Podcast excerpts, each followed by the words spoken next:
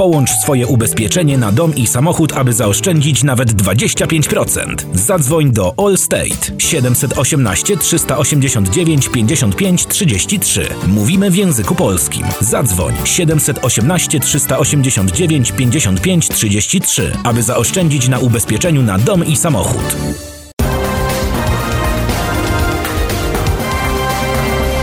Wiadomości dnia w Radio Rampa. Dzisiaj jest 27 dzień lutego. Polonia. Instytut Józefa Piłsudskiego w Ameryce we współpracy z grupą Polska Running Team zaprasza do udziału w biegu Tropem Wilczym Bieg Pamięci Żołnierzy Wyklętych 1 marca. Szczegóły rejestracji na naszej stronie. Nowy Jork. Departament Zdrowia ogłosił, że 700 osób w stanie jest monitorowanych na obecność koronawirusa, z tego 112 na Long Island i 8 w Westchester. Gubernator Andrew Cuomo ogłosił, że 40 milionów dolarów funduszy awaryjnych zostaje przekazanych na uzupełnienie zaplecza medycznego oraz zatrudnienie dodatkowych pracowników. Stany Zjednoczone.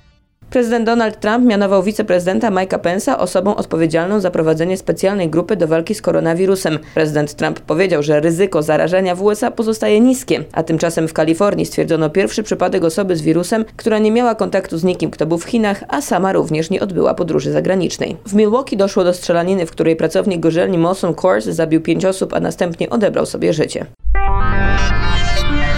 Świat. Arabia Saudyjska zawiesza przyjmowanie muzułmańskich pielgrzymów z całego świata. Powodem są obawy o rozprzestrzenianie się koronawirusa. Równocześnie gwałtownie wzrosła liczba wykrytych zachorowań w sąsiednim Iranie, a pierwsze przypadki zakażonych wykryto w kolejnych krajach Bliskiego Wschodu.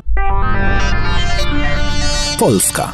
Koncepcja architekta Mirosława Nizio z zespołem zwyciężyła w konkursie na projekt Pomnika Bitwy Warszawskiej 1920. Pomnik ma stanąć na placu na rozdrożu. Monika Adamski, Radio Rampa, Nowy Jork.